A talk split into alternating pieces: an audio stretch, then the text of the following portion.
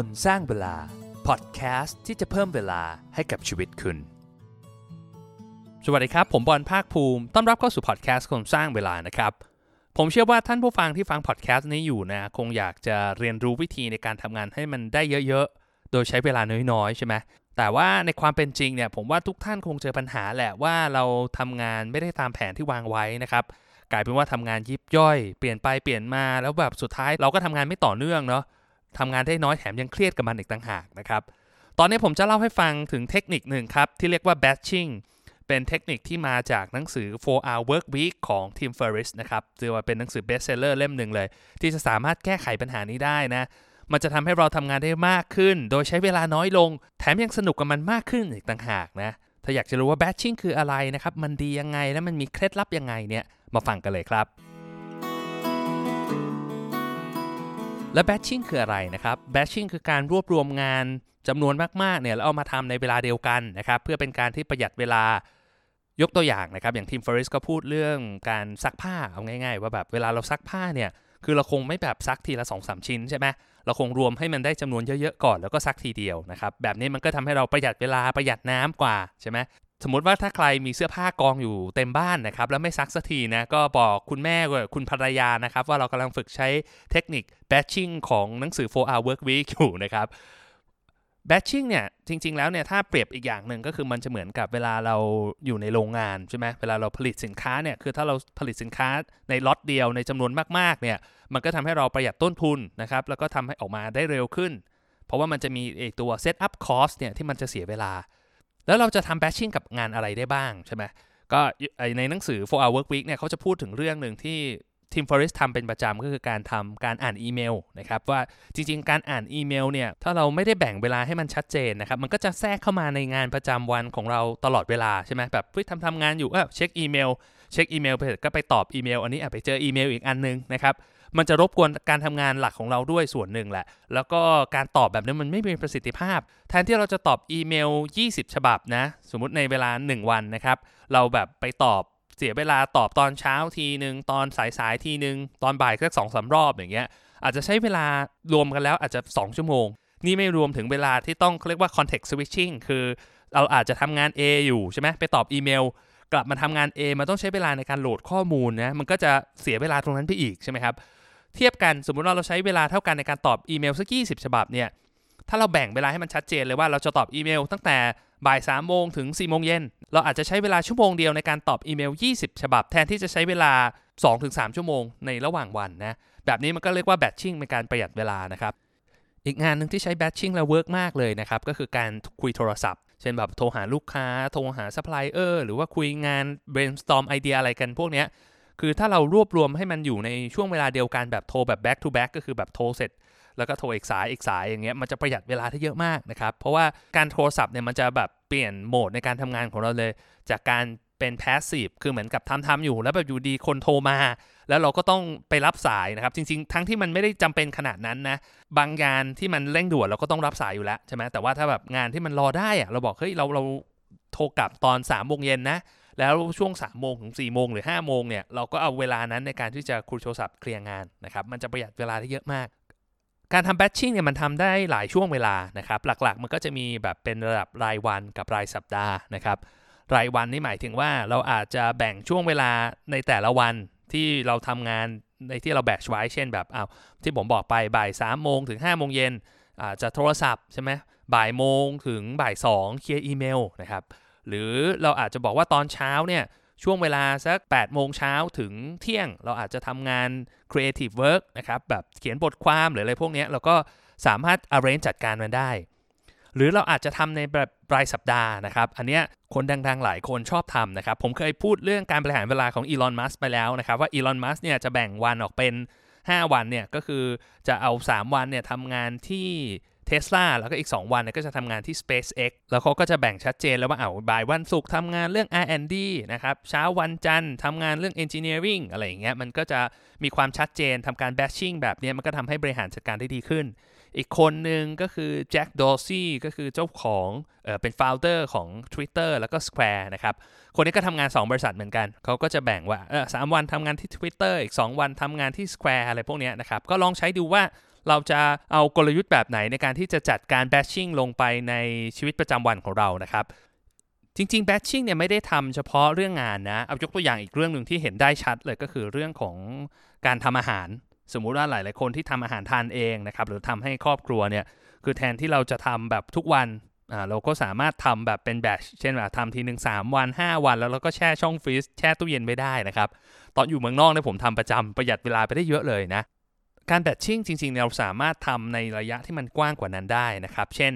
ในรายสัปดาห์ หรือว่ารายไตรมาสนะครับ ยกตัวอย่างเช่น การวางแผนการทำงานใช่ไหมเราจะทำงานแบบไตรมาสละครั้ง หรือเราอาจจะทำแบทชิ่งกับการพัฒนาตัวเองหรือการคิดก็ได้นะ อย่างบิลเกตเนี่ยจะมีอันหนึ่งที่ขึ้นชื่อมาก เขาเรียกว่า 1 ปีเนี่ยเขาจะมีช่วงอาทิตย์หนึ่งที่เขาจะแบบหลบไปอยู่ในถ้ำแบบอยู่คนเดียวอะไรเงี้ยนะครับเขาเรียกว่า think week ก็คือเป็น week ที่แบบ Bill Gates จะแบบไปคิดไอเดียอะไรเจ๋งๆ ไปนั่งอ่านเอกสารไปนั่งรวบรวม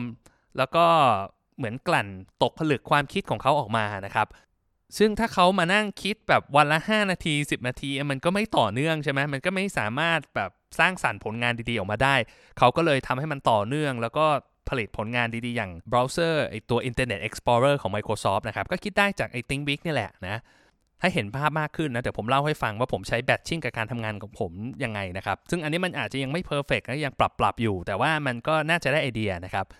เวลาผมจะอัดพอดแคสต์สักตอนหนึ่งเนี่ยปกติแล้วเนี่ยผมจะใช้เวลาประมาณ 3-4 ชั่วโมง ตั้งแต่การเตรียมตัวหาข้อมูลนะครับ การอัดเสียง การทำตัดต่อเสียงทำกราฟิก แล้วก็โพสต์ลง Facebook นะ ถ้าได้ทำนะ มันก็จะถ้าครบ loop เนี่ยก็จะประมาณ3-4 ชั่วโมง แต่ถ้าผมสามารถรวบรวมเอามันมาทำพร้อมๆกันได้ เช่น ผมจะเตรียมเนื้อหาก็เตรียมพร้อมกันเลย 3 ตอนนะครับ อัดก็อัดพร้อมกัน 3-4 ตอน รวมถึงเวลาตัดต่อหรือว่าทำกราฟิกโพสเฟซบุ๊กอะไรพวกนี้ถ้าทำด้วยกันมันจะประหยัดเวลาไปเยอะมากนะครับ ผมก็ลองดู ตอนนี้สูงสุดที่ผมเคยทำก็คือ 2 ตอนนะครับ แต่ผมคิดว่าถ้าทำสามถึงสี่ตอนได้เนี่ยมันก็ไม่น่าจะมีปัญหาไม่น่าจะใช้เวลาเยอะกว่านี้มากนะ ตอนเนี้ยจากที่ผมเคยทำเนี่ยใช้เวลา 3-4 ชั่วโมงเนี่ยกลายเป็นว่ามันเหลือเวลาแค่ 2-3 ชั่วโมงเองนะครับง่ายๆนะอายกตัวอย่างเช่นเรื่องการอัดเสียงอย่างเงี้ยโหจะอัดทีนึงก็ต้องมานั่งเซตไมค์ต่อสายเปิดโปรแกรมนะครับ ไปหยิบน้ำหยิบกาแฟมานะครับผมก็จะเยอะนิดนึงนะ พอกว่าจะครบกว่าจะเซตอัพได้เนี่ยมันก็กินเวลาไปแล้ว 15 นาทีนะครับกว่าจะเก็บของอีกอัดเสร็จนะครับมันก็จะวุ่นวายมากเสียเวลาตรงนี้ไป การทำ batching มันก็จะประหยัดเวลา setup ได้เยอะนะหรืออย่างการทำกราฟิกอย่างเงี้ยคือผมจะทำกราฟิกอันหนึ่งอันกับกราฟิก 5 อันเนี่ยจริงๆ อาจจะใช้เวลาต่างกันไม่มากเลยนะครับ มันก็เป็นการแบบเตรียมรูปไว้แล้วก็แปะแปะแปะใส่คำพูดไว้นะครับ เพราะฉะนั้นเนี่ยคือถ้าผมวางแผนได้ดี มันก็จะสามารถทำงาน batching ที่ประหยัดเวลาได้เยอะมากนะตัวอย่างคนหนึ่งที่ผมคิดว่าทำ batching ได้เทพมาก เรื่องการทำคอนเทนต์นะครับ ก็คือน้องเบสลงทุนศาสตร์ที่ผมเคยสัมภาษณ์ไปนะคือเบสเนี่ยทำเขียนบทความทิ้ง10 ฉบับนะครับอัดพอดแคสต์ทีละ 2 ตอน 3 ตอนอะไรอย่างเงี้ยแล้วก็แบบเขาก็จะรู้วิธีในการที่จะทำยังไงให้ ทำงานจำนวนเยอะ ๆ ในเวลาน้อย ๆ ได้ ลองเอาไปประยุกต์ใช้ดูนะครับ คือผมเชื่อว่าท่านผู้ฟังคงไม่ได้แบบทำคอนเทนต์กันทุกคนแหละ แต่ว่าไอเดียในการที่แบบไม่ว่าจะทำอีเมล การคุยโทรศัพท์ การคิดวางแผนงาน หรือว่าการสร้างสรรค์ผลงานอะไรเนี่ย ผมคิดว่าถ้าเอาไอเดียของการแบชชิ่งไปใช้เนี่ยมันน่าจะใช้ได้นะ แล้วก็มันน่าจะช่วยประหยัดเวลาให้เราได้เยอะมากเลย แต่จริงๆ bashing มันก็มีข้อเสียนะ เรียกว่าข้อเสียก็ไม่ใช่นะ มันเป็นข้อที่เราต้องควรระวังนิดนึงล้วกันในการที่จะทำ bashing นะ ก็คืออย่างแรกก็คือเราต้อง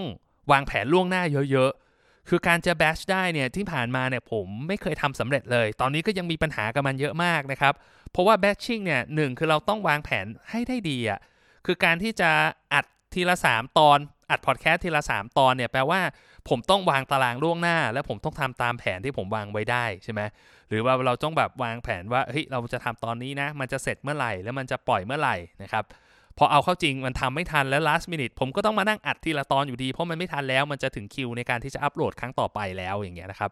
พอเราวางแผนไม่ดีเนี่ยการทำ batching ก็จะทำให้ยากมาก อีกอย่างหนึ่งคือเราคงต้องมี buffer อยู่ส่วนหนึ่งนะครับคือหมายความว่า อย่างเราเป็นโรงงานเราจะขายของใช่ไหมเราจะ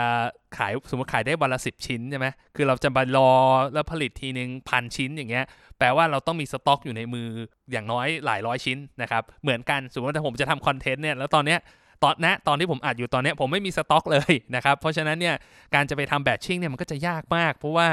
ผมก็ไม่ไม่รู้จะบิวตรงไหนนะ คือจะรอให้มันครบ 3 ตอนและอัดทีเดียวเนี่ย มันก็อาจจะสายเกินไปเลยตารางมากเกินไปนะครับ ก็ก็ต้องค่อยๆเป็น ค่อยๆ ไป ค่อยปรับนะ คือถ้าเราไม่ได้มีสต็อกเลยเนี่ย เราก็ต้อง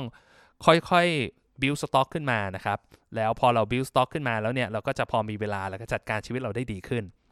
อีกอย่างหนึ่งที่เราต้องเตรียมตัวให้พร้อมเลยนะครับ คือจริง ๆ การทำงานเป็น batch เนี่ย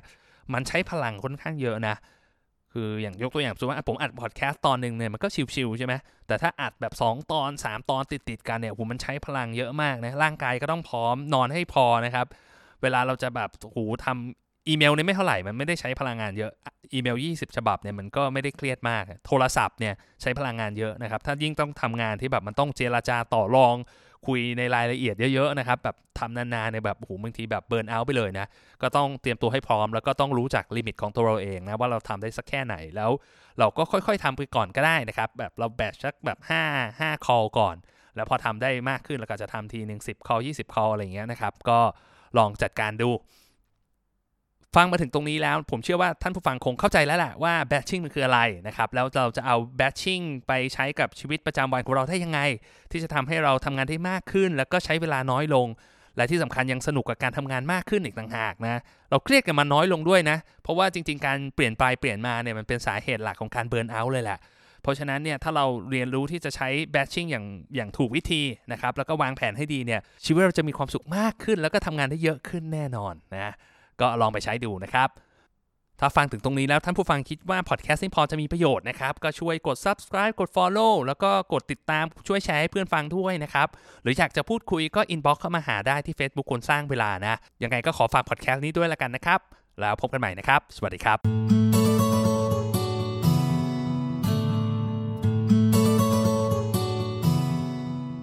คนสร้างเวลา พอดแคสต์ที่จะเพิ่มเวลาให้กับชีวิตคุณ